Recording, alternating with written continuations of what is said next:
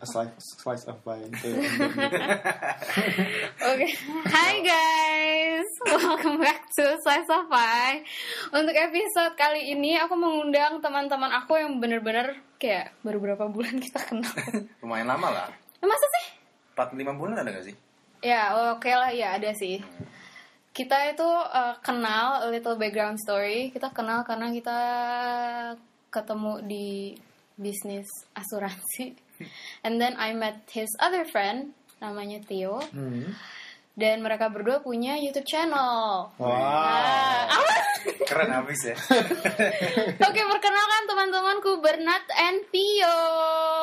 Eh, manggil lagi Theo, Theo, Ya boleh Theo. John. Theo. Kayak kalau bule gitu Theo biasanya. Oke, kita orang-orang mau tahu dulu nih, kalian tuh sebenarnya siapa sih? Coba jelasin dulu background kalian gimana, how do you guys met, and by the way ini perdana loh kita, eh, gue interviewnya dua orang, Wow. benar-benar pertama kali. Tapi yang ngomong cuma Theo doang nanti. Hah? Yang ngomong Theo doang nanti. Iya, untung kita spesial ya. Kita ketemu di mana, Teh? Kita ketemu pas apa ya?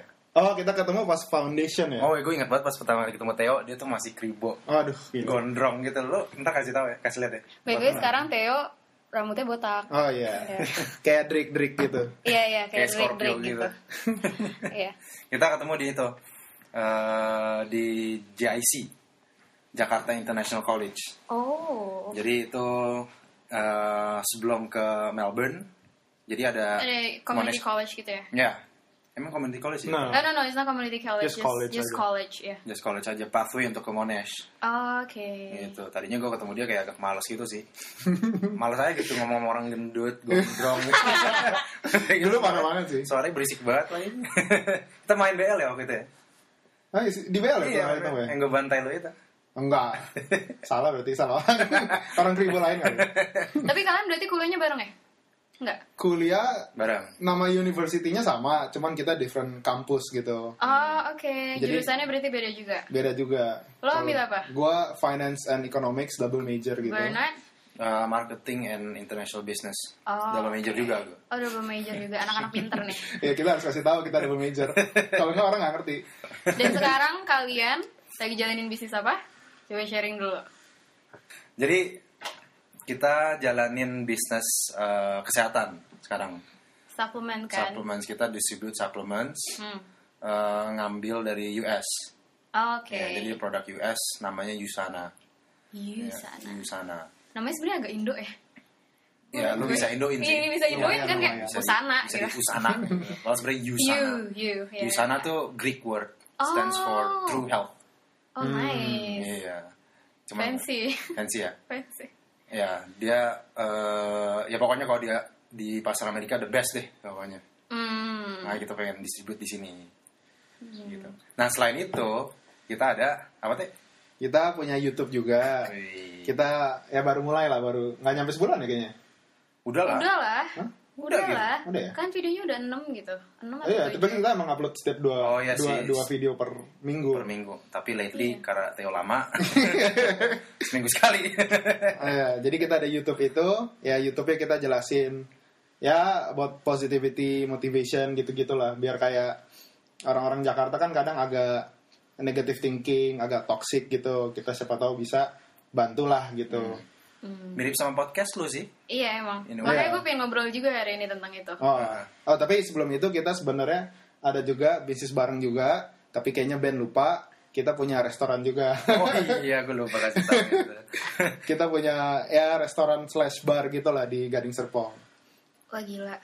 Ini the epitome of young entrepreneurs gitu ya. Oh, kalau udah sukses boleh deh.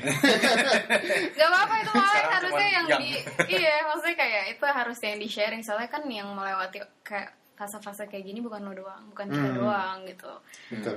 Malah gue pingin ngasih taunya bukan orang-orang yang suksesnya malah kayak ya yang kita jalanin sekarang. Hmm. The struggle, the greedy, ya apa kayak itty gritty stuffnya gitu. Hmm. Soalnya pasti like banyak that. iya, pasti banyak orang yang lewatin juga gitu. Terus salah satu tujuan kenapa gue bikin podcast ini is not all about those fancy lights yang orang-orang kelihatannya udah kelihatan kayak selebgram yang udah keluar negeri apa segala gitu. No, there's a lot of stuff going on behind the screen and behind the flashlights and everything gitu.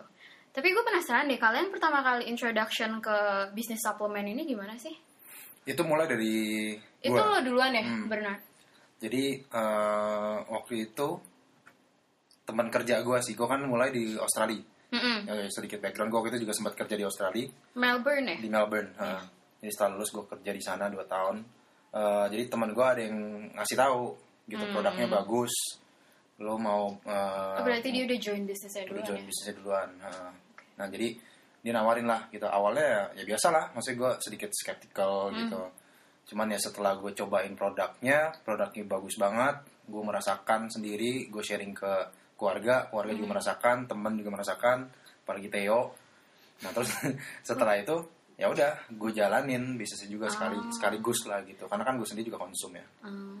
gitu. Terus akhirnya Theo ikut Ya. karena dia udah ngerasain manfaatnya sendiri. Iya, and ya on top of that, kayaknya kalau emang teman deket yang kasih tahu sesuai eh, apa kasih tahu tentang bisnis gitu, lu udah nggak skeptical nggak sih? Maksudnya kayak kalau Ya. teman Because you dekat, have trust. iya Trust. exactly. Ya kalau waktu itu temen gue yang eh, nawarin itu belum dekat lah.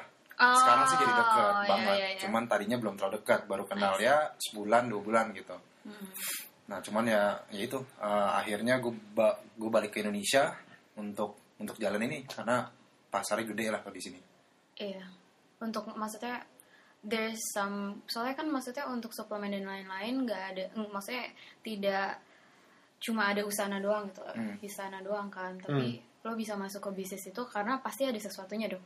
Hmm. Eh, bukan dari produk kayak doang, tapi I mean like the network ataupun the apa namanya market di Indonesia mungkin gede juga ya. Hmm. Apa namanya kayak dikasih value dari mereka juga bagus nggak sih kalau untuk belajar tentang bisnis? I know your background is marketing, tapi Hmm.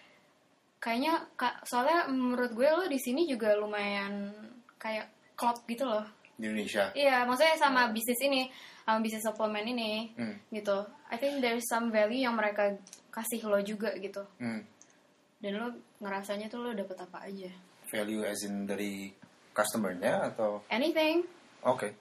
Soalnya untuk anak muda zaman sekarang bisa lama melakukan suatu bisnis. Lo Hmm. kan udah udah berapa lama sih dari tahun lalu gak sih? Udah satu tahun tengah setengah lah. Udah satu tahun setengah kan, and you didn't stop. Padahal kan sebenarnya kalau misalnya dibilang jualin anything Hmm. with kayak langsung direct selling is not really easy. Hmm. Oh ya. Gitu. Hmm, kalau gue fokusnya sih gini aja. Em, semua orang kan pasti, apalagi anak muda banyak yang pengen bisnis ya. Iya, Nah cuman kebanyakan tuh mereka nggak punya apa ya.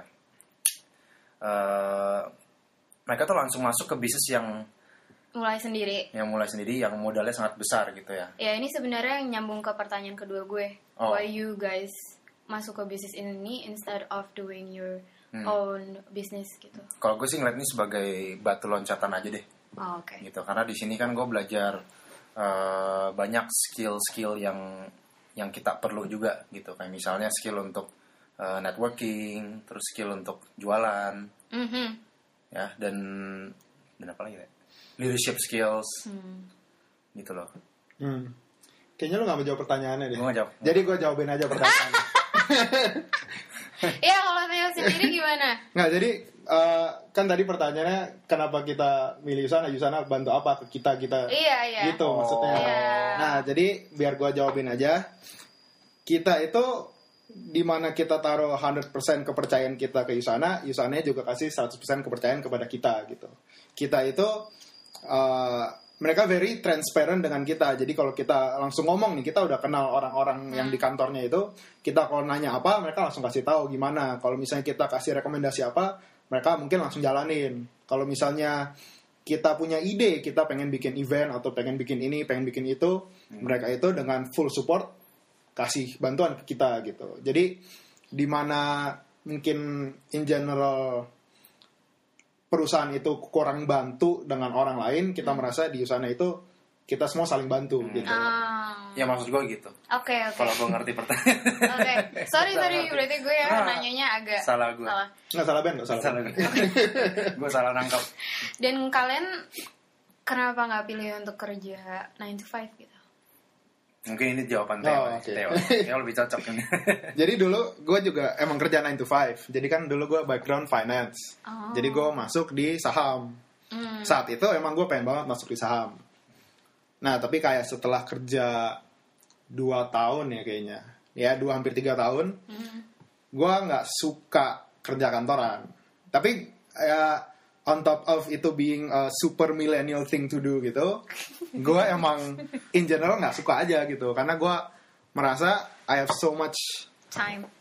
No. not time sih I have like I feel like I had much more to offer Ah. but then kayak mereka ya nggak bolehin gua expand my my horizon gitu basically. Ngerti. jadi ya dari situ ya terus ada plus plus banyak lah lu jadi susah liburan lu time nggak ada maksudnya ya gue sih mungkin nggak perlu time time banget gitu ya. Maksudnya I understand bahwa di umur kita emang harusnya kita kerja keras hustle gitu. Cuman I don't feel like pas di kantor itu gue kerja keras gitu. Gue malah Oke. cuman kayak buang-buang waktu. Hmm. nah jadi dari situ baru keluar kantor terus baru cari kerjaan. Ya maksudnya cari bisnis lah gitu. Hmm. apalagi bisnis yang ya ngebolehin kasih income lah intinya Ya. kan banyak orang bisnis sana bisnis sini Iya, tapi nggak nggak actually mikirin income side-nya Betul. gitu iya benar sih. Dan kalau misalnya kalian sendiri, uh, there's a lot of questions juga about parents' point of view Hmm. dari orang tua kalian. Dan juga kemarin gue udah pernah eh, interview temen gue yang episode sebelum ini namanya Shana. Dia juga ada some sort of uh, disapproval lah sama karir yang dia pingin lakuin gitu. Kalau dari kalian sendiri, orang tua kalian pro-pro aja atau ada beberapa obstacles gitu? Kalau kita sih lumayan fortunate sih. Kita punya orang tua support. Oh, that's good. Actually very fortunate sih. Gue juga merasa. Bahkan eh, kalau orang tua gue sendiri sih bareng juga jalanin usaha. Oh iya. Usahanya, kan. Oh, oh enak sih kalau kayak gitu. Iya. Karena kan gue kasih tahu produknya kan, terus dia nyobain, apalagi nyokap gue, ya kan dia merasakan banget. Jadi ya udah setelah itu dia malah bantu refer-refer teman-temannya, Hmm, terus dia juga konsumnya banyak gitu loh. I see. Kalau lo juga?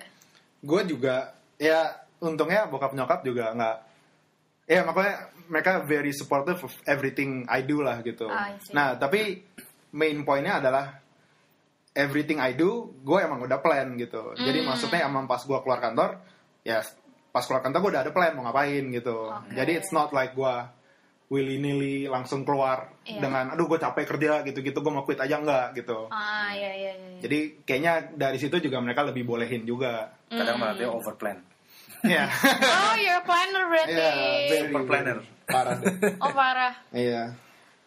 Oke, lanjut. Sekarang gue mau ngomongin YouTube kalian dong. Tadi sebenarnya Theo udah ngomongin dikit ya kenapa kalian buat YouTube-nya gitu. Tapi sebenarnya kayak turning point di mana kalian bener-bener mau bikin YouTube channel tuh kenapa sih? Gue ya. iya, iya, iya, iya. Ini kayak gitu pak gue. Jadi waktu itu em, kita udah pernah kepikiran dulu ya sebenarnya. ya. Hmm. Udah udah lama ya udah pernah kepikiran. Cuman waktu itu si Theo pernah ikutan sebuah event di mana dari situ dia eh, ungkit lagi. Hmm. Dia ngasih tahu, eh kita jadi mau bikin YouTube gak sih gitu. Nah terus dari situ juga ini pas banget kita lagi di Bali kan. Kita merasakan wah bayangin di Bali kita juga bikin YouTube YouTube gitu kan seru juga kan tinggal di sana. Ya pokoknya itu plan kita ke depannya pengen tinggal di Bali lah gitu. Pokoknya intinya em, kita dengan bangun YouTube ini intinya mau ngasih value pada orang Hmm. gitu. Nah dia pas Theo datang ke eventnya dia juga mungkin ya dapat light bulb momennya di situ Hmm. kali. Sebenarnya eventnya lebih ke apa sih? Eh, jadi itu di coworking space tempat kakak gue kerja di Bali. Jadi Oh. ya jadi kebetulan ada kayak youtuber gitu yang lagi ngomong. Jadi emang setiap hari ada event gitu. Nah terus dia kayak cerita aja about YouTube, about ya how to make money on YouTube gitu-gitu. Hmm. Nah terus kayak misalnya how to grow big juga on YouTube. Jadi oh ya jadi jadi lumayan semangat abis itu. Hmm. Nah, cuman another thing yang kita pikirin pas saat itu adalah YouTube itu fleksibel dan kita itu orangnya pengen jadi fleksibel banget gitu. Di mana kita Oh, oke. eh, misalnya sekarang kita tinggal di Jakarta, bulan depan kita tinggal di Bali, bulan depannya kita tinggal di Bangkok gitu misalnya, itu possible. Iya. Nah itu itu yang kita lakuin makanya. Oh, Jadi gitu. tahun depan kita bakal tinggal di Bali. Sebelumnya kita ke Coachella. Itu fix, fix, fix. Itu Theo lah pokoknya. Oh itu udah plannernya Theo itu. Itu plan gua, Udah plan udah gua. plannya Theo. Plan gua. Biasanya kalau udah di plan, biasanya kalau udah di plan it will happen sih. Iya. Iya. Dan gue juga udah kasih tahu plannya ke Ben. Ben, plan hidup lu tuh kayak gini. Gitu. Dia nggak plan hidup gue. Karena gue gak mau sendiri, gue maunya sama Ben. Kalau yang Bali itu masih gue oke. Oke, tapi yang Coachella ya. gue pikir dulu. Coachella berarti tahun depan. Tahun depan, April seharusnya. Oh, ulang Oh. tahun gue tuh. Wah. Gila. Wah gila lu. Lu ninggalin gue dong ulang tahun gue. Yang penting kalau ada Drake kita harus pergi. Lo fans berat Drake. berat, berat, berat. Oh, makanya ada inspirasi dari haircutnya juga. ya. Ya, Nah dia tuh paling suka diungkit ini nih. that's what I Iya, was, ba- makanya gue baru mau ngomong nih haircutnya dengan Jenggotnya. Iya jenggotnya nih. that's what I was going for, cuman kayaknya agak beda dikit. Mungkin dari skin tone agak mirip lah tapi. Skin tone lumayan mirip lah. Tapi untuk konten kalian sendiri, do you guys have any struggles untuk ada mau ngomongin apa nih gitu? Atau sebenarnya kalian atau lo malah specifically udah ada plan? Iya, gue baru mau kembali lagi. Kita selalu plan dulu sebelumnya mau ngomong apa. Gitu. Kita sebelum interview, ya, kita kan pokoknya YouTube-nya banyak interview-interview orang juga. Hmm. Nah sebelum interview orang kita juga pasti nanya-nanya banyak. Eh sorry, udah tulis-tulis banyak gitu. Kita mau nanya Iya. apa aja. Gitu. Ya, dan kita juga udah punya, I mean, at this moment kita at least punya 15 video ideas lah gitu. Hmm. Di mana dari 15 itu, limanya kita udah siapin. Jadi, it's a matter of like, just go, go, go, go gitu. Jadi ya. Nah, malah yang hambatannya cuman karena gua editnya lama. nah, tapi itu salahnya karena gua belum ajarin band. Jadi band bentar lagi harus mulai Kalau edit. kita juga. automation aja. Hah? Automation. Automation gimana? Suruh orang lain. Oke, tadi sebenarnya lo udah ngomong ya gr- struggle kalian untuk YouTube-nya sebenarnya untuk editingnya It's not really a struggle sih. Yeah. It's more like hambatan aja. Iya, kayak itu doang yang menghalangi kita untuk upload cepet-cepet gitu. Paling ya struggle-nya kadang nyari tempatnya kali ya. Iya. Nyari tempat. Terus apa lagi? Gak ada. Kita nggak pernah ada kayak blog Iya. blog idea mau apa. Even pas at the moment juga nggak ada. um, tiba-tiba habis topik juga nggak ada. Karena Iya YouTube kan bisa cut. Iya. Nah, iya. And kayaknya kita juga orangnya quite spontaneous gitu juga. Jadi kalau di depan gitu, di depan kamera kita juga langsung ngomong aja. eh, kadang terlalu spontaneous. Kalau gitu ya. Tapi kalian kalau misalnya dari se apa pun yang kalian udah kerjain sekarang gitu, Hmm. either bisnis yang kalian udah jalanin, terus sekarang udah ngerjain YouTube juga, Hmm. what is the greatest lesson from you guys that you guys learn from all of the experience gitu? Gue dulu atau lu dulu. Ya, lu dulu silakan. Kalau gua sih eh, ini lesson bisa diambil di kehidupan juga ya. Eh, itu persistency Hmm. dari bisnis yang gue jalanin, dari YouTube juga.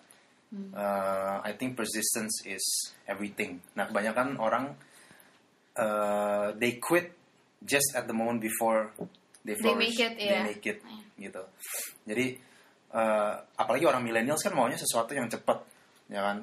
Karena apa? Karena dari kecil mereka udah terprogram seperti itu. Emang iya sih, maksudnya dari kita sekolah pun udah ya udah dapetnya gitu-gitu aja terus tuh Hmm. ulangan udah tahu ha- hasilnya berapa. Jadi we don't have that Iya. nggak pernah ada experience untuk have to keep doing it and persist on the process gitu I kan. think that's what most millennials are actually challenging at the moment. Makanya pas banget Iya, gue emang. bikin eh, apa podcast seperti ini juga kan untuk ngasih tahu. Soalnya tuh honest itu juga yang gue struggling gitu sekarang. Ya kita juga pasti ada struggle-nya lah gitu. Iya, persistence sama disiplin sih sebenarnya. Mungkin gue cerita sedikit contoh Iya, ya iya. di, di Yusana aja deh ambilnya.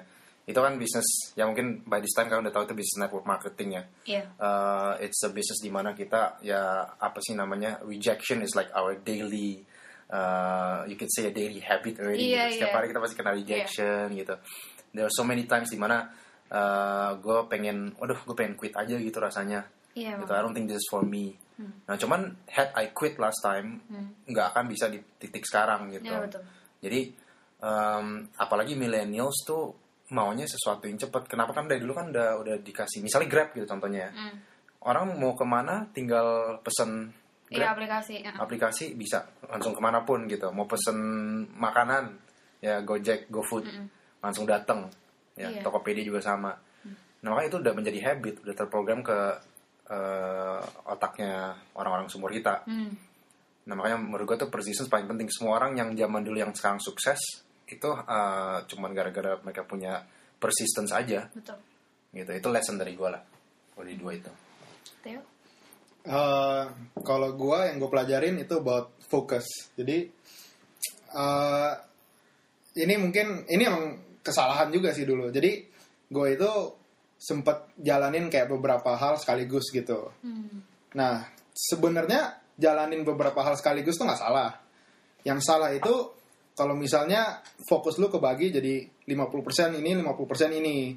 Whereas seharusnya misalnya lu misalnya sekarang kan gue jalanin restoran nih. 100% gue tuh udah ada di situ. But then kalau 100% gue di situ kan gue masih punya waktu luang. Hmm. Gue 100% masuk juga di sana. Oh. Kalau misalnya waktu luang ada lagi, 100% masuk lagi ke eh apa tadi? Banyak banget ya. YouTube. Oh, YouTube. Nah, maksudnya jangan sampai lu kayak sacrifice waktu for each business atau sacrifice otak lu untuk each business gitu.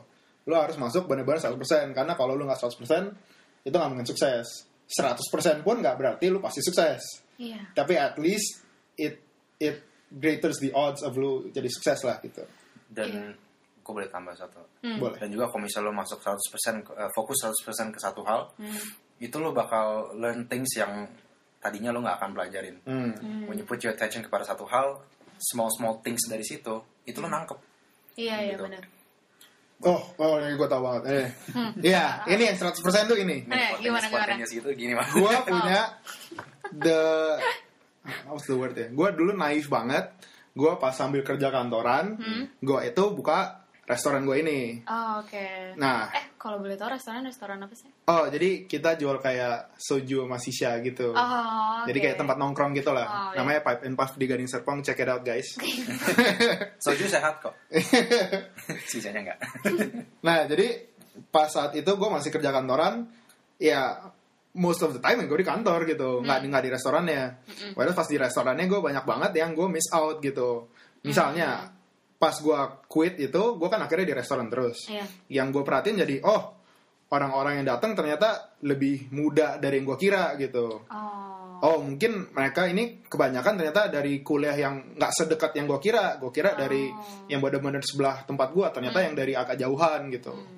Oh terus ternyata banyak juga yang regular customers gitu, bukan customer baru yang datang-datang setiap hari. Jadi kayak that's a great example di mana lu kalau nggak 100% lu nggak bakal ngerti bisnis lu 100%. Iya benar. Gue ada tambahan lagi satu lagi. Iya.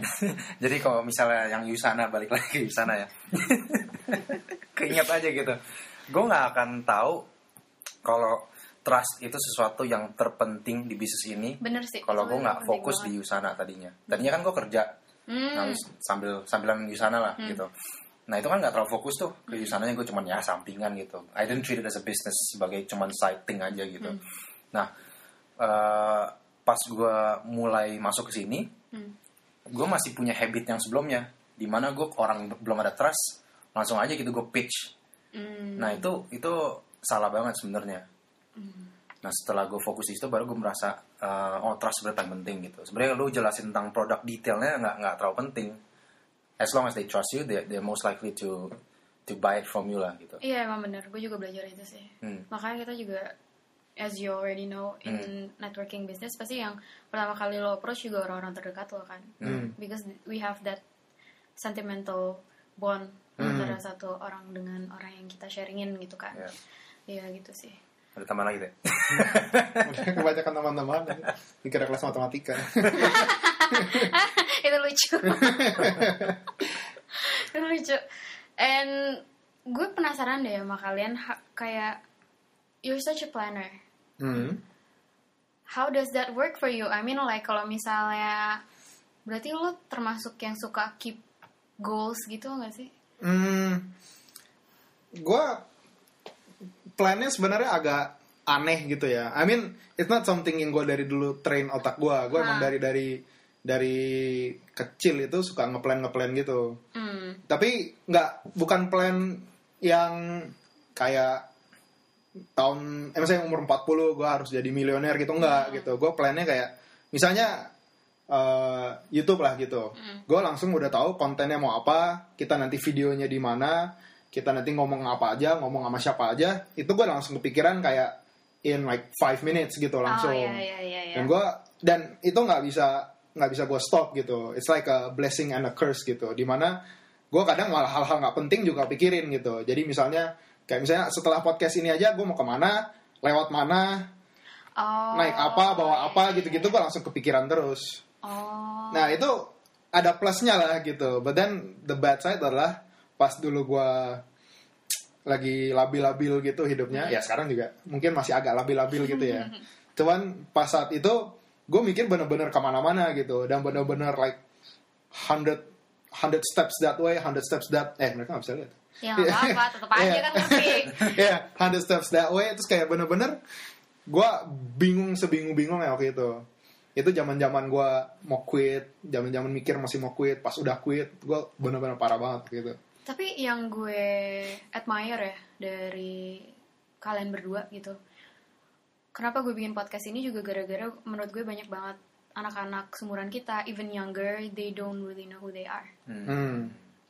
Mereka even they don't initiate self discovery, padahal pada saat lo tahu diri lo sendiri kayak misalnya Theo dia dia, dia tahu kalau misalnya dia emang such a planner. Hmm. Dia udah pikirin hal-hal itu jauh-jauh hari atau even five minutes before dia udah tahu dia harus ngapain. Hmm. I think untuk kalau bisa tahu that is a blessing and a curse is really great Hmm. because you can work on your advantage and you can really kayak melakukan itu dengan maksimal melakukan hal apa pun itu dengan maksimal dan kalian ngerasa nggak sih kalian stop comparing yourself with others pada saat lo udah Hmm. tahu diri lo sendiri siapa merasa Iya. hmm. dan itu yang gue laluin makanya gue pengen bikin kayak gini supaya anak-anak di luar sana tuh juga tahu bahwa lo punya potensi itu gitu Hmm. Kalian udah tahu juga potensi kalian apa kan Hmm. Lah. makanya kalian bikin YouTube juga Hmm. makanya kalian berani untuk bisa jalanin bisnis networking itu gitu Hmm. and I think it's such a privilege untuk orang-orang bisa tahu itu at an early age Hmm. Hmm.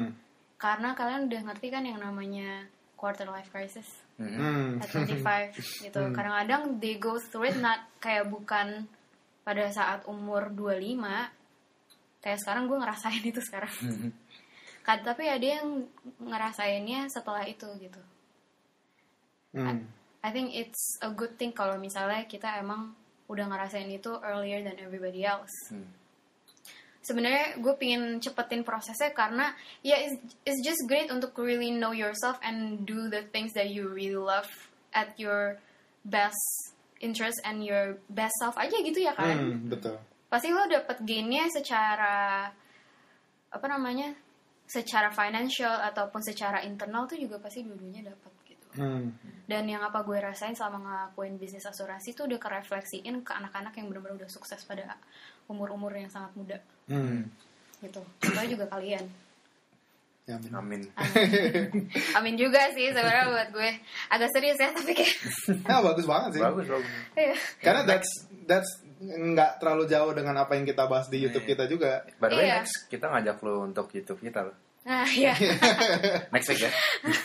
Oke, gue agak malu nih. Kalau misalnya ada kamera, gue langsung. Makanya gue prefer mediumnya suara karena Hmm. I'm not really comfortable in kayak sendiri di kamera gitu. Step out of your comfort zone. Iya, soalnya lo tau gak sih macem-macem kayak zaman dulu temen-temen kayak suka bikin eh bikin video ulang tahun nih buat si Oh, A iya, gitu. iya, iya. Rekamnya say happy birthday gini-gini gue kayak Malu. aduh ngomong apa ya gitu nggak enak banget gitu terus biasanya kan di post di mana-mana gitu di Facebook terus kadang Hmm. dimasukin YouTube atau Instagram itu kayak nggak suka aja ngeliat muka gue gitu Karena itu teksnya lu udah tahu, lu cuma ngomong happy Iya. birthday doang. iya aja happy birthday wish you all the best bro semoga tahun depan makin sukses soalnya gitu doang tapi kayak. Kalau happy birthday lu gak bisa cut cut cut. Iya sih. Nggak bisa. Iya gitu. Nah, karena kita udah ngomongin tentang self discovery and I don't know success etc. Gue pengen ngomongin tentang passion nih. Hmm. Hmm. Soalnya personally menurut gue kata passion itu sangat-sangat overused Mhm. and Hmm. sangat-sangat over I don't know everybody use that word untuk describe diri mereka sendiri kayak Hmm. eh passion gue gue sukanya ini aja gue gak mau ngelakuin yang lain what do you guys think about passion maybe Theo likes to talk about passion. passion itu eh, gimana ya? Dulu gua itu identify passion gua dulu di finance to be honest. Tapi setelah itu berubah udah berapa kali kayaknya.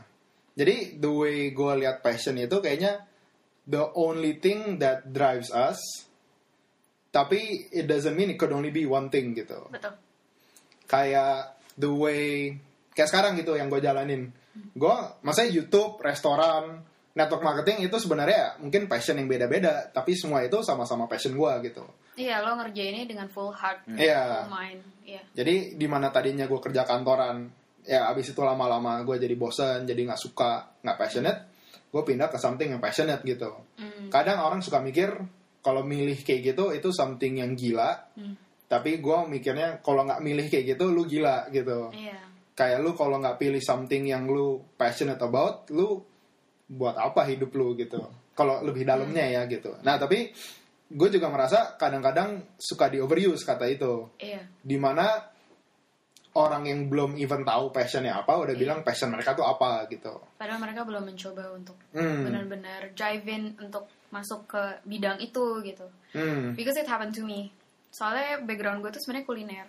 hmm Background gue kuliner and food tech, and Hmm. food science wow wow. gitu. Jadi eh, pada eh kalian pas SMA atau pas college suka dijejelin kayak kamu tuh pilih jurusan yang kalian suka gitu nggak? Iya sih. iya Iya kan? Itu kan menjurus ke passion ya. Nah, iya Gimana kayak kamu harus tahu passion kamu apa biar kamu kerjanya suka apa yang kamu udah pelajarin Hmm. gitu. Itu gue bingung banget kan. Terus akhirnya yaudah gue suka masak. Terus nilai biolo- biologi gue kayak yang paling tinggi seangkatan. Jadi I Hmm. try to mix those two. hmm. Akhirnya gue ma- ambil namanya culinology. Hmm. Gabungan culinary arts, food technology, and food science. Hmm. Tapi ternyata pas udah mulai ke bagian kerjanya gue gak suka. Hmm. Happens to everyone. Iya, happens to everyone kan. Hmm. Pas lo udah intern ataupun I don't know part time job something like that, terus ya udah langsung terbuka aja pikiran ternyata masa seumur hidup gue gue kerjanya kayak gini doang. hmm Sama kayak pas lo rasa iya, pas lo Hmm. kerja itu kayak I can put kayak I can put extra effort tapi sebenarnya lo nggak bisa karena mereka melihat lo masih anak kecil aja. Hmm. And I just wanna give something more aja sih Hmm. untuk diri gue sendiri dan untuk ke banyak orang gitu. Tapi ada beberapa orang yang bilang juga eh, sebenarnya ini kayak kemarin ada diskusi di Instagram antara should you go kayak lo lebih tipe yang mana nih yang eh, mengambil jalur passion tapi income-nya ya masih kecil-kecil nanti baru jadi besar atau kayak ya udah gue melakukan apa yang gue bisa tolerir dulu, cari uang sebanyak-banyaknya untuk ya untuk kehidupan kita sendiri baru gue melakukan apa yang gue suka gitu. Menurut kalian gimana?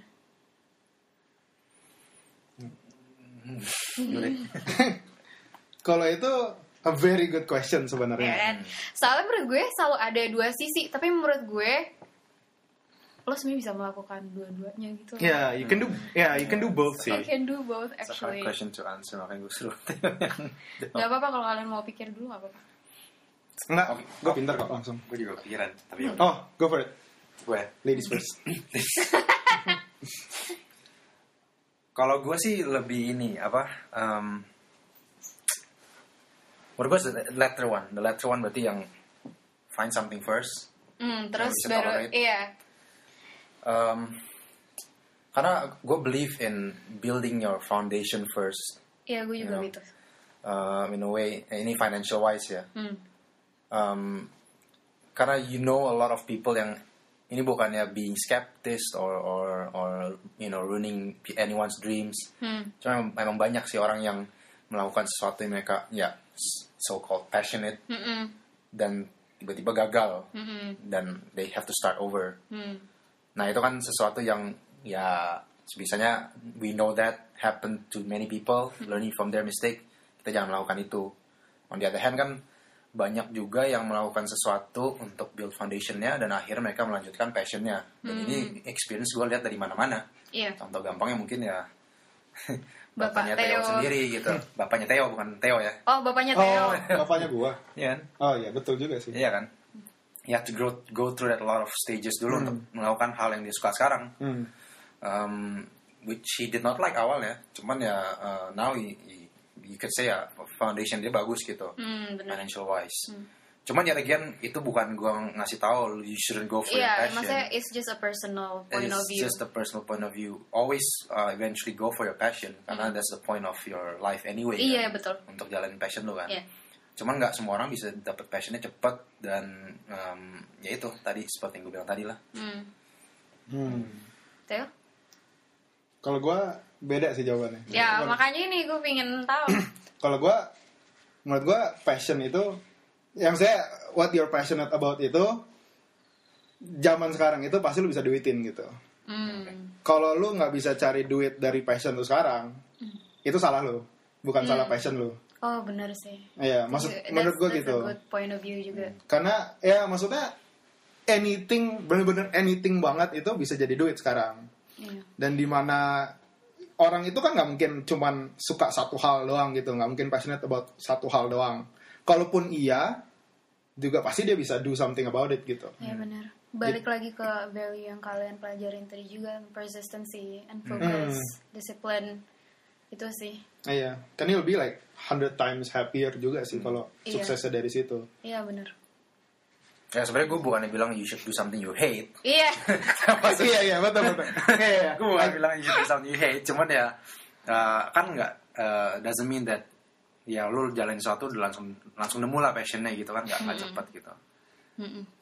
Tapi balik lagi, you have to know yourself better dulu. Lo, Iya. Iya, kayak lo sebenarnya bener-bener pengen dive in into ya certain bidang atau enggak apa gimana Iya. gitu, ya kan. Oh, gue punya tes nih buat orang-orang yang denger. Oh iya iya boleh. Lu kalau misalnya lu lagi serius nih, lu in a serious mood gitu, misalnya gue tanya ke lu, passion lu apa?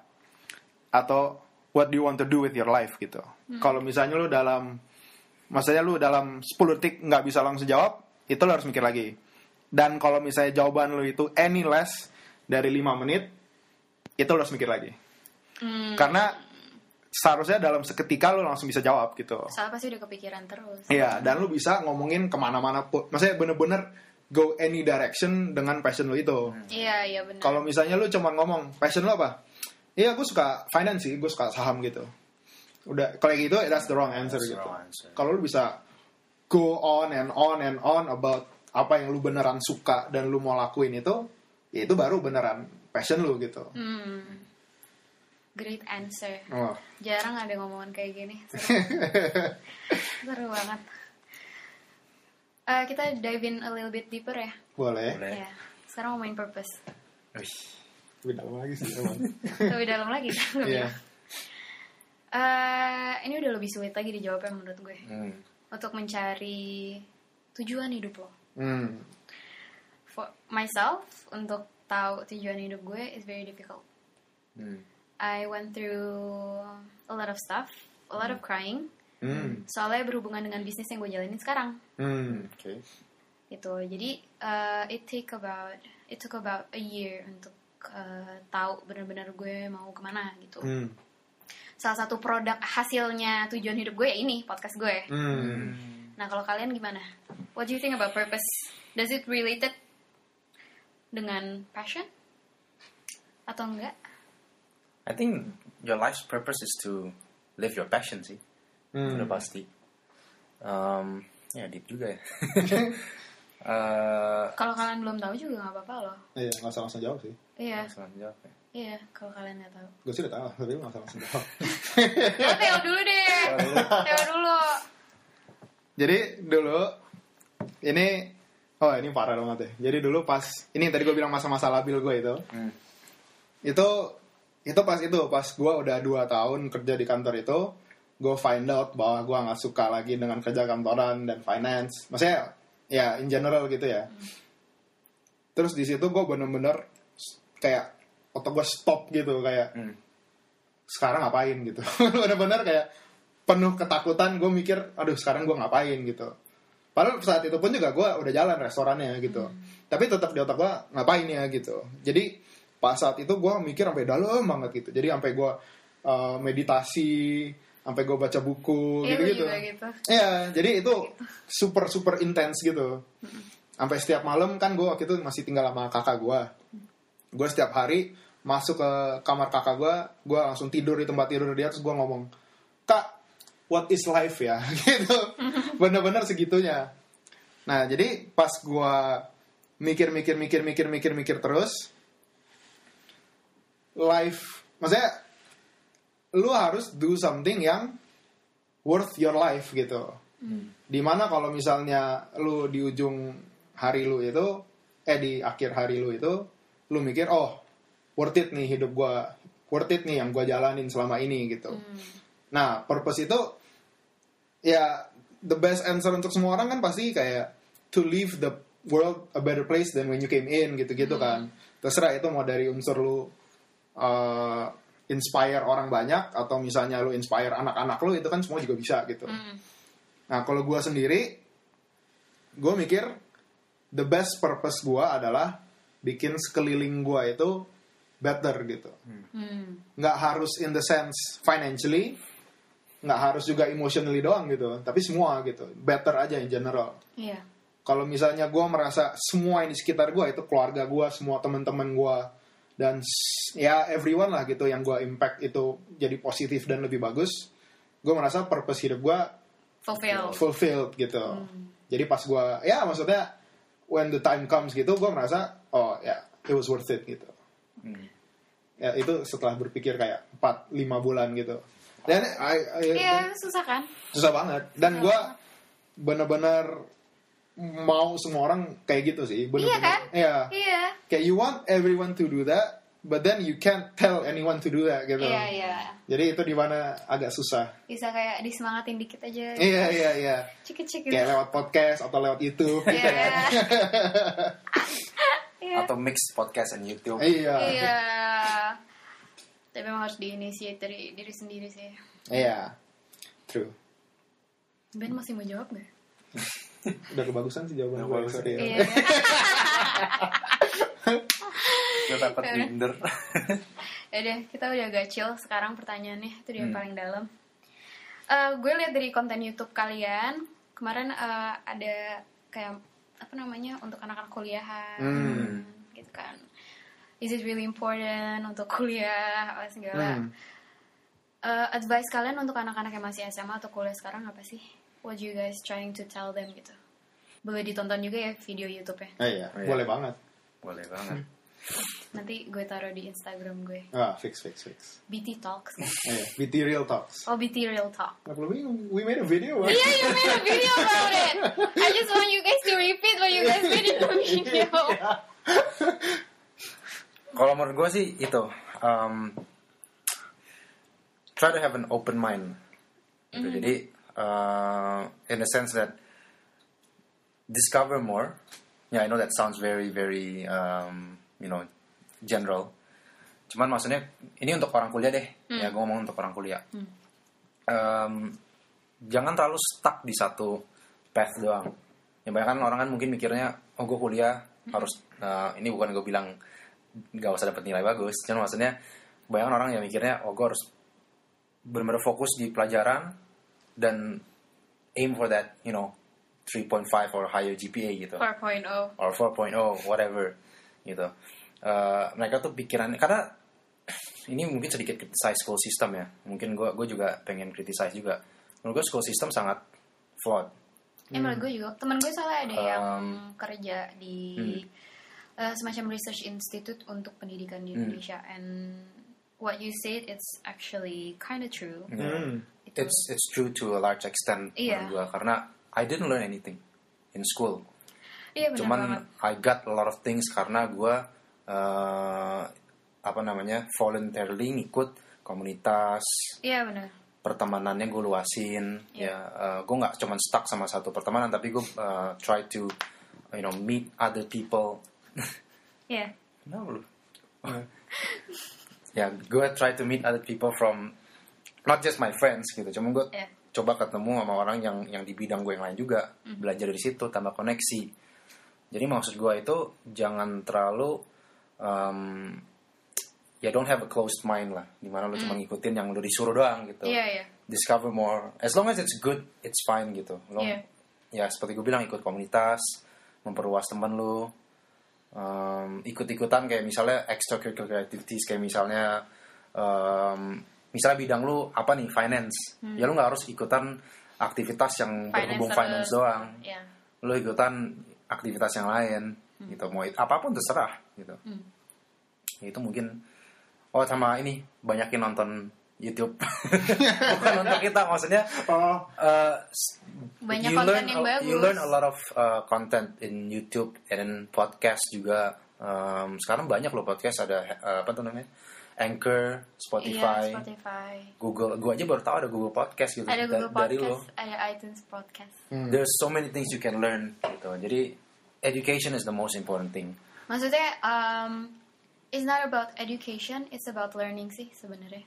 You Ya, have to, yeah, you have to learn. Education out of- outside of school. Iya, education out of the- outside of school uh, untuk uh, menambah ilmu. Karena in school you Iya. don't learn things that yang sebenarnya uh, kepake di dunia Real life. real life, Iya. gitu. You just learn how to be an employee sih menurut gue ya, in a way. Bener banget. iya. They actually Bener banget. program you untuk menjadi employee. Ini bukan gue jelekin sekolah ya, cuman ya somehow emang no, seperti uh, itu. they actually made it that way karena menurut gue is the most visible thing for everybody can do Hmm. untuk Nah, bisa menghidupi Criticize that keluarga karena menghidupi keluarga mereka gitu. Soalnya kebanyakan kan uh, we have different ya social economics uh, abilities gitu.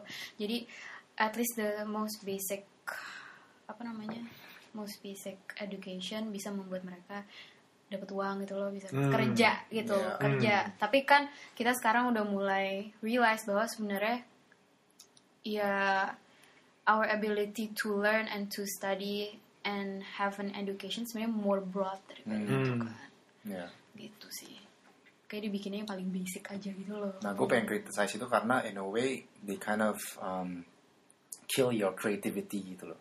Hmm. Lo nggak dikasih ruangan untuk uh, think outside the box. Kayak contohnya gini deh, exam gitu ya, ujian. Lo kalau misalnya contek atau lo kerja sama, lo dipunish. Hmm. Kalau in real life, lo kerja sendiri, lo nggak bisa. malah You kita harus sama tim You terus need a team. Hmm. Contoh kayak gitu, itu contoh simple gitu. Dan emang masuk akal. Ya itu sebuah Sebuah advice, curhatan. sebuah curhat dan menurut gue it's, it's very important kalian tahu dari sekarang. iya sih tapi Gitu. menurut gue kayaknya anak-anak itu juga udah mulai sadar deh Hmm. Hmm. soalnya gue pas SMA, pas SMA kuliah gitu-gitu juga kayak ada yang nggak klik gitu makanya juga gue ikut komunitas Iya. ikut apa PP, PPI apa segala PPI, hal gitu. ya. soalnya guys anak-anak listen the biggest asset in this world are people. Jadi make friends. Make a lot of friends. Kalau misalnya nggak bisa bantu teman lo yang bisa make friends supaya bisa kenal sama lo. Betul. soalnya kalau lo udah kerja koneksi itu penting banget. Wah, parah. Koneksi itu penting banget daripada ya GPA belajar ya, daripada GPA lo gitu. Alhamdulillah kalau GPA lo bagus gitu Iya. ya tapi maksudnya kayak untuk punya teman banyak dan koneksi itu sebenarnya Hmm. aset paling gede juga Ya pergaulan teman yang bener lah. iya yang benar tapi Ya, iya. jangan yang aneh-aneh. Kalian tahu lah mana yang memberikan dampak positif ke diri kalian sendiri gitu. Hmm. Kayak sama Theo gitu kan. Hmm, Cari mirip-mirip kita ya aja. sama band-band sama Theo Tapi with all this being said, gue bukan bilang kuliah itu nggak penting ya. iya iya kalian iya, kalian guys. nonton YouTube kita itu ada di beatnya gue sama Theo karena banyak orang yang eh, setelah lulus SMA kan nggak tahu mau ngapain kan kuliah bisa bantu kalian untuk find out what you want And who you are. and who you are. Bener Hmm. bener Iya. bukan di pelajaran ya. Bukan di pelajaran. Tapi dari selain itunya. Iya. ini gue kayak ngasih tahu orang untuk nggak belajar ya. Enggak juga sih. Nggak lah I'm just opening your mind. Iya. Gitu. Kayak meme yang liris gue Kalau mereka bisa visualize dari lu cuma ngomong "Mm, hebat sih. tahu kan kalian yang meme yang main belum gitu kayak gitulah kalau Theo sendiri Hmm. Ya, gue sih di videonya bilang kuliah nggak penting ya. Iya makanya kalau kalian udah lihat thumbnail YouTube-nya Iya. Kita mukanya agak annoyed banget gitu. Kalau maksudnya ya itulah. Kalau misalnya emang kalian SMA atau kalian kuliah to be honest kalian nggak bakal terima advice ini juga sih. Karena pas kalian kuliah dan SMA pasti annoying banget gitu. Kayak gue dulu. Jadi the best advice yang gue bisa kasih tahu adalah yaitu tadi meet meet as much people as you can gitu. And coba maintain relationship yang bagus. Karena iya, maintain relationship. Iya. Oh ya sorry. dan it iya. Dan karena itu yang paling penting. Karena kalau misalnya lu ya eventually lu udah tahu lu mau ngapain eventually lu udah punya idea lu mau bisnis apa lu mau kerja apa itu itu di mana itu semua baru berguna gitu. Karena sekarang ini sekarang malah kalau kayak gua dan Ben gini kita malah go to social events just to meet new people, people. gitu Iya, benar banget. ah, iya Makanya I'm so excited untuk ketemu Theo hari ini. hmm Because I meet new friends. iya masuk masuk podcast lagi ya Iya. Langsung ada gambar lo teh. Iya. Seneng tuh. Iya live dream banget nih. Muka gue muncul di Spotify, keren banget gak sih? Black and white. Dikira gue rapper nih. Mungkin gue boleh tambah ya. Em, kalau misalnya dari kuliah kalian udah punya sebuah ide untuk misalnya bisnis atau ide apa pun lah gitu mau bikin vlog whatever, jangan mikir doang, You have to do it. do it, Do it. just ya Nike. Just do it. Iya. Karena the biggest lesson that you can get is real life lesson, Iya benar sih. not Pada by reading books or by listening from someone else gitu. That can help as a uh, apa sih lamp kayak la- lamp post gitu lah as a guide doang. Cuman that's not that's not the way you learn. The way you learn is when you actually do it kan. Hmm. Iya pada saat lo keluar dari comfort zone lo, Mm-mm. pada saat dihadapin struggle and you have to figure out how to handle it, Hmm. ketemu orang-orang baru, itu sih sebenarnya paling seru. Iya, kayak contohnya kayak kita pertama yang bikin YouTube tuh gugup banget pasti. Ya takutnya kayak, aduh ngomong apa nih ngomong apa nih gitu. Kayak gue juga kayak gitu. Sekarang sometimes juga masih ada ngeblank ngeblank gitu, cuman I know I'm getting better Iya, Karena- soalnya ya lo practice kan. karena we do it gitu. Iya, Dan you guys you guys do it. Itu kalau di YouTube video kita awal-awal ada countnya ya, kita ngomong gitu berapa kali, mungkin udah sampai 150 Sampai kayak. sel- atau actually literally hopefully Eh, iya, kita kayak anak jaksel banget Jaksel. ya. Apalagi Jago banget. Gila, gue sih annoyed banget sih pas keluar apa Videonya. video itu gue ini kena banget sih. Bener-bener semua orang langsung message gue, Teh, lu sih jaksel banget sih ternyata. Tapi maksudnya kan pas lo udah liat video lo sendiri lo jadi tahu how, how to improve how on to the, improve. Ya, on the next exactly, video. that's the point gitu. Hmm. Maksudnya let's be realistic aja deh. Kalau misal kalian pertama kali bikin YouTube video langsung bagus ya nggak masuk akal juga kan. Hmm, akal. betul. Semua orang juga yang udah YouTube YouTube-nya jadi bagus banget kayak Gary Vee gitu dulu kan juga jelek. Hmm. Hmm. Malah belum zaman YouTube, kameranya masih jelek banget. Iya. Masa semua orang banyak kan tuh ngeliat end end resultnya mereka nggak nggak tahu Nah, sebenarnya what was the process everyone went through Iya before benar. that's the mistake most people make when they're young Iya. Itu sih. Hmm. Oke. We come to an end of our Oh. podcast. That's quick. Nggak kerasa kan? Itu Udah kita satu hampir setengah sejam jam. loh. Iya. Eh, gue bakal tutup dengan dua pertanyaan. Ya, Lo lahir 94 kan ya? 94. Lo 96? enam Saya 95. Cocok ya kita. Cocok kita. How does it feel to be in your 20s, early 20s? Kan ini judul gue, Conquering Early 20s. Hmm. One word, amazing. Yeah. Aduh. Iya, Menurut gue there's no other best time to be alive. Eh gue juga ngerasa gitu sih. A lot of people kan mikir, ah, 20s, uh, apa, ya gue belum apa-apa gitu. Ya, Iya. karena lo di programnya seperti itu. Iya. Kan orang pada ngomong gitu ya, lo jadinya kayak gitu. Just switch Kayak lo mind. ngapain sih? Kayak masih bocah Iya. dalam real world gitu. Padahal sebenarnya kayak it's really great to be alive. Right? You are what you think you are, intinya gitu lah. Iya betul. Jadi ya just switch that mindset ke menurut gue. Dulu kan ya pastilah orang-orang yang yang udah berumur gitu bilangnya ya masih muda, kayak ngapain sih mikir-mikir apa uh, kritis-kritis gitu. Ya masih lu masih muda lah intinya. Iya gitu. iya iya. Intinya like you're no one yet. gitu. Iya iya iya. Ya if if you take that into uh, your mind ya ya that, that's true. Padahal sebenarnya ini adalah bibit yang paling bagus untuk jadi fondasi lo Mhm. pas Hmm. lo tua nanti. Mhm. Hmm. Iya kan? Aha. Betul, ini adalah fondasi yang paling bagus sekarang. Even kalau bisa earlier, earlier lah. Justru masih muda ngapain stres? Iya. Iya. Ngapain lo uh, ya pokoknya mikir-mikir hal yang nggak penting lah Iya. gitu. Eh, kalau early 20s tuh I think temanya tuh kalau ada temanya Hmm. discovery sih. ah benar juga. Iya. iya iya iya. Jadi gue dari umur 20 ya misalnya 20 sampai sekarang gue sih? Aduh 24 Aduh udah 24 Kayak 20 sampai 24 ini Gue mungkin udah berubah mindset berapa kali kayaknya. Tapi yang paling gue suka sekarang gitu. Karena Ya itu maksudnya Lu umur 20an Kalau lu gak discover who you are It will be too late sih kayaknya iya kalau lu baru discover pas umur 30 maksudnya I'm not saying untuk orang yang udah tua itu udah nggak usah mikir lagi gitu maksud gua adalah mumpung lu masih muda lu cepet-cepet discover lu siapa gitu That's true. Cuman gue mau bilang uh, it is never too late. ya iya Uh, even kalau misalnya 30 belum nemu, don't pressure yourself. Kembali lagi ke Gary V kali yang ngomong ya. Aha. Uh, dia malah selalu bilang lu umurnya 30 lu masih muda banget Iya. gila gitu Hmm. Ya, jadi don't pressure yourself. Kalau misalnya lu punya ya goal, oh gue umur 30 udah harus jadi millionaire. Hmm. Tiba-tiba setelah umur 30 itu nggak terjadi, lu bakal gila gitu. You'll sih. just ruin your own self esteem. Hmm. be realistic juga Just ya ya don't pressure yourself lah. Cuma bener tap kalau kata Theo masih 20s itu discovery period itu bener banget. If you can find it during your 20s that's amazing.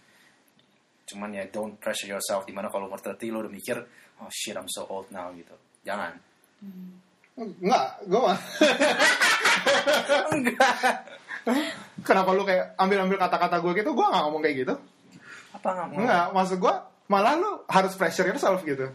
Not not in the sense kayak lu harus tahu, lu harus ini gitu. Tapi lu harus mikir gitu. Oh ya, aku nggak bilang jangan mikir. Iya, tapi maksudnya mumpung sekarang lu 20 nih. Biasanya lu ini kan untuk orang kira-kira umur 20 nih. Umur 20 lu saat ini setelah dengar podcast ini, setelah ya nonton video kita juga, itu langsung mikir, gua mau ngapain gitu. Gua mau ngapain dengan hidup gua. Lu kalau dari sekarang lu nggak mikir terus, lu nggak bakal pikirin. Hmm. That's the thing. Maksud gua adalah bukan bukan lu harus merasa pressure sampai stres gitu Nah, tapi pressure itu yang maksudnya bukan pressure itu ya maksudnya lu mikir terus lu terus apa menurut gue kayak lo kalau misalnya udah denger podcast dan nonton YouTube ya jangan lo tunda-tunda lagi untuk dipikirinnya nanti. hmm ya jangan itu ngerasa lo terlalu muda untuk dipikirannya dipikirinnya nanti.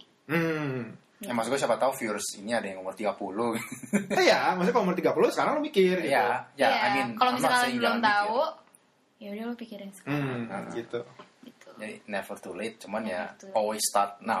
ya Pikirinnya. Iya. boleh lah boleh, Boleh lah. Never ya. too late, tapi you better start now. Nah ini gue sama Theo kan agak kontras nih ya kita berdua. Ini seru tau, gue selalu Cuman- suka kayak Cuman gini. kontrasnya kita yang buat kita bisa.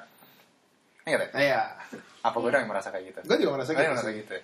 Saya teman gue kemarin yang udah punya startup tech, Nah, dia bilang eh, kalau advice untuk orang-orang di luar sana, find somebody who is smarter than you, tapi selalu berpikirnya berbeda dengan lo. Jadi selalu Gila. contradicting. lu beruntung banget Ben You better say to kayak bolak-balik tahu sebenarnya. gue selalu ngomong gitu kok. Oh gue oke sih ketemu Theo lebih pintar. nah, Iya. kita berdua tahu who we are and kita berdua tahu apa yang the other person lebih jago gitu iya. kita lumayan beruntung di situ Malah itu jadi kayak Lego yang sangat klop gitu kan. hmm I- Dan gue jadi- seneng karena Theo downline kan dia smarter kan. By the way, gue tuh lagi ada semacam campaign. Hmm. Is it a campaign? Lebih ke uh, positive habits saja yang pin gue Hmm.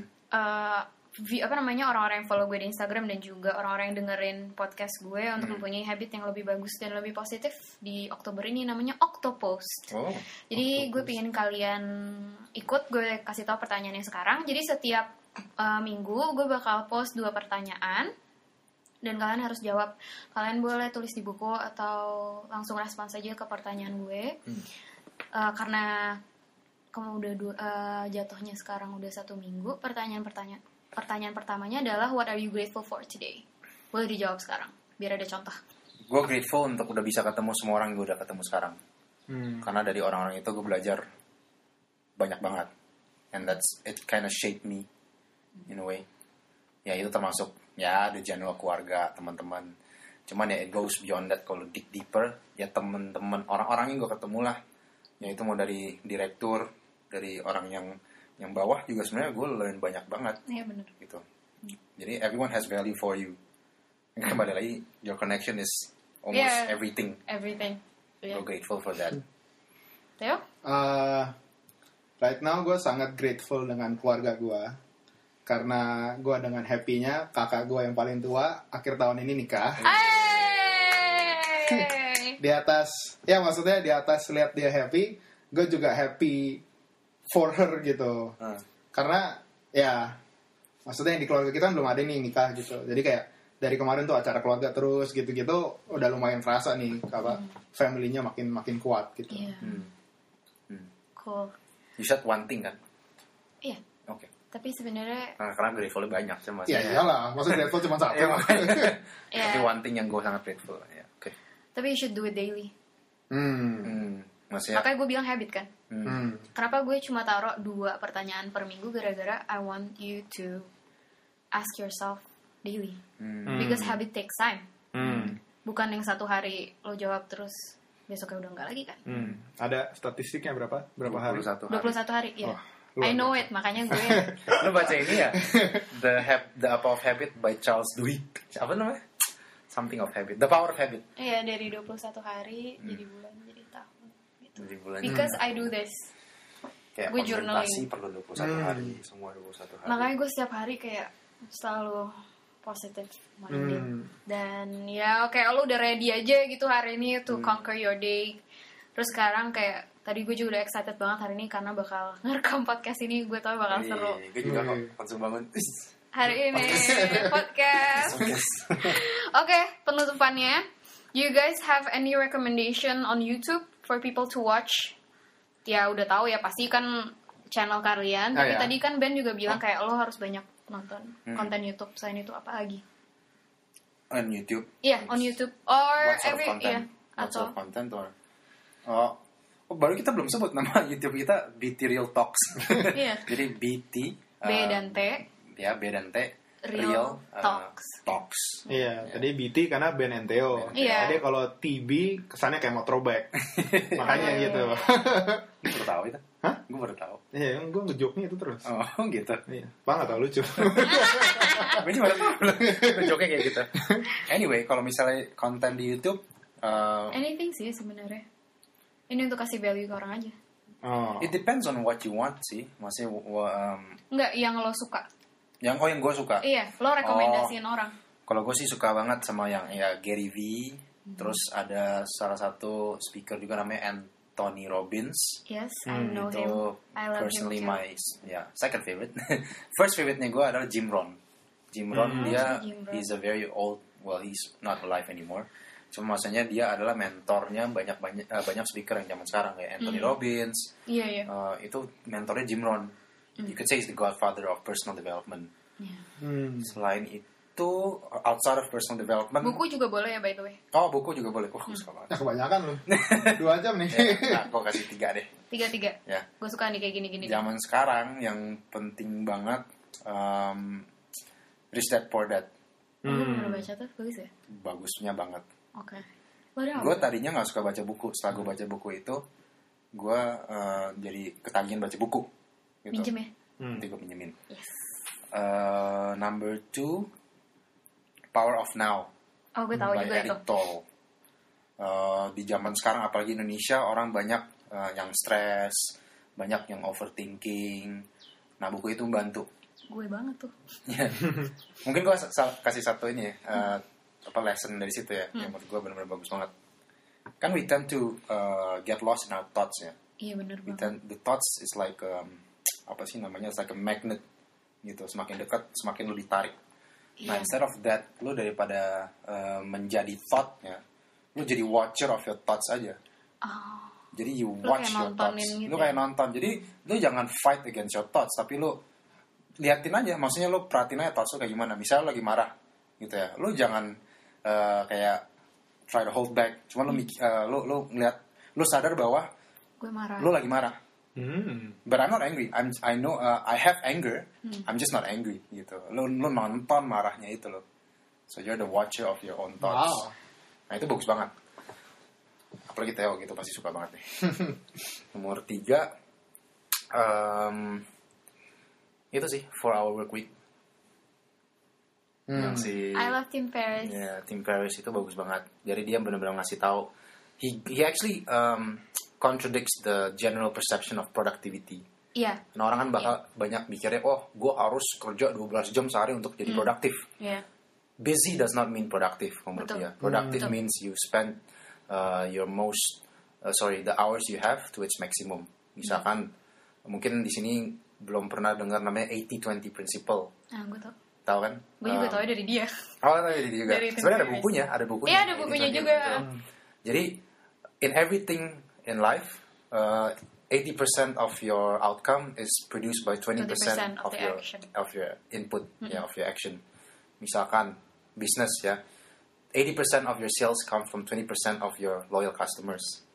Ya, mau uh, habis itu nggak cuma sales lah. Your happiness, Yeah. 80% of your happiness come from 20% of your daily activity. Misalnya gue sehari, gue yang bikin gue seneng ketemu orang. Ya kan ketemu orang kan nggak nggak 12 jam sehari kan. Gitu loh. Jadi um, Tim Ferriss ngomong bahwa focus on that 20%. That's productivity menurut dia. Ya buku itulah. Luar biasa ya. Iya. Luar biasa ya. The things books teach you. Kayak gitu. kita Kasih bisa tahu bikin gitu, book club nih. banget. Kasih tahu lo gitu buku penting banget. Nah, iya. Nanti gue pinjem ya. Ya, Rich Dad Poor Dad Iya. itu bagus banget. Kalau Theo, Kalau gua ada ini untuk yang rekomendasi? positif-positif gitu ya. Enggak, Apa- enggak. apa Rekomendasi aja? apa yang lo suka Oh. dari, I don't know, everything. Dari Facebook, YouTube, Instagram, books, magazines, even restoran Hmm. yang lo suka. Oh. Everything. Ini cuma buat bener-bener kasih value ke orang. Hmm. Lucunya for someone yang yeah, I consider myself quite serious. Everything yang gue konsum tuh nggak serius sama sekali gitu. Jadi kalau kayak YouTube, Kayaknya itu supaya balance. iya. Jadi kayak YouTube gue bener-bener nontonnya yang kayak receh banget gitu, kayak David Dobrik kalau tahu itu kayak bener-bener yang nggak penting nggak penting gitu. Tapi malah kayak gitu-gitu yang bikin gue lumayan semangat gitu. Jadi the the trend sekarang kan youtuber itu kan bikin podcast. Jadi youtuber youtuber ini pas mereka ngomongin tentang hidup mereka di podcast, gue langsung oh ternyata ternyata kayak gitu ya hidup dia gitu. Ternyata oh ternyata bikin itu kayak gini. Oh ternyata dia kerja keras kayak gini gitu. Malah gue agak-agak mendapat inspirasi dari situ. Nah tapi kalau misalnya eh, apa ya, in general yang gue bisa bilang merubah hidup gue itu paling cuman dua buku. Yang pertama itu itu Rich Dad Poor Dad. Karena itu merubah persepsi gue tentang finance dan itu yang tadinya gue passionate about kan. Nah tapi yang kedua ini ini kayaknya untuk semua orang Jakarta kayaknya harus bacanya The Subtle Art of Not Giving a Giving a Fuck. Oh iya. iya, iya itu kayaknya untuk ya mungkin nggak orang Jakarta doang ya tapi specifically untuk orang Jakarta kayaknya perlu deh karena Hmm, semua orang itu give a fuck. ya Itu fuck banget ya. ya di mana mereka overthink di mana mereka mikirnya ya nggak penting semua lah gitu dan langsung hate hate orang gitu aja gitu Kayak kayak jadi, jadi toxic itu juga. eh, sebenarnya he's not trying to say don't give a fuck about anything. Cuman too many people give a fuck about little things. Things. hmm. Gitu. So you should give a fuck about things that matter, not things that don't matter. Hmm. Contoh, Iya. comparing yourself with your friends. Mhm. Contohnya lagi, oh my ex is udah udah dating orang lain gitu. Hmm. Iya. Dia udah ketemu ini ini. ini. Nah, those are little things, unimportant things gitu loh. Oke. Gitu. Udah sih. Udah. Thank you so much ya guys. This is so fun. Ini seru banget. Sumpah. Seru banget. Eh, eh, gila ini Iya. apa apa. Biasanya Theo sih itu. Iya. Gue seneng Iya, banget iya. soalnya ini pertama kali gue ngobrol bertiga. Terus cowok-cowok rame-rame banget. Hmm. It's so fun. Parah dari soalnya biasanya gue berdua kan. Iya, Jadi iya. kayak ya feedbacknya bolak-balik kayak gue interview Jadi aja. mulai sekarang lu bakal eh, podcastnya bertiga. Thank you so much guys. Thank Thank, you you. Theo, thank, Thank you you. Ben. Udah masuk ke podcast gue. And thank you so much for the recommendation untuk orang-orang di luar sana supaya bisa mulai memberikan value ke diri mereka sendiri. Hmm. Gitu. I'll talk to you guys next week. Jangan lupa dikasih applause kalau di aplikasi Anchor. Terus bisa di like di Google Podcast, Apple Podcast, dan juga jangan lupa di follow di Spotify. Thank you. Till next week. Bye.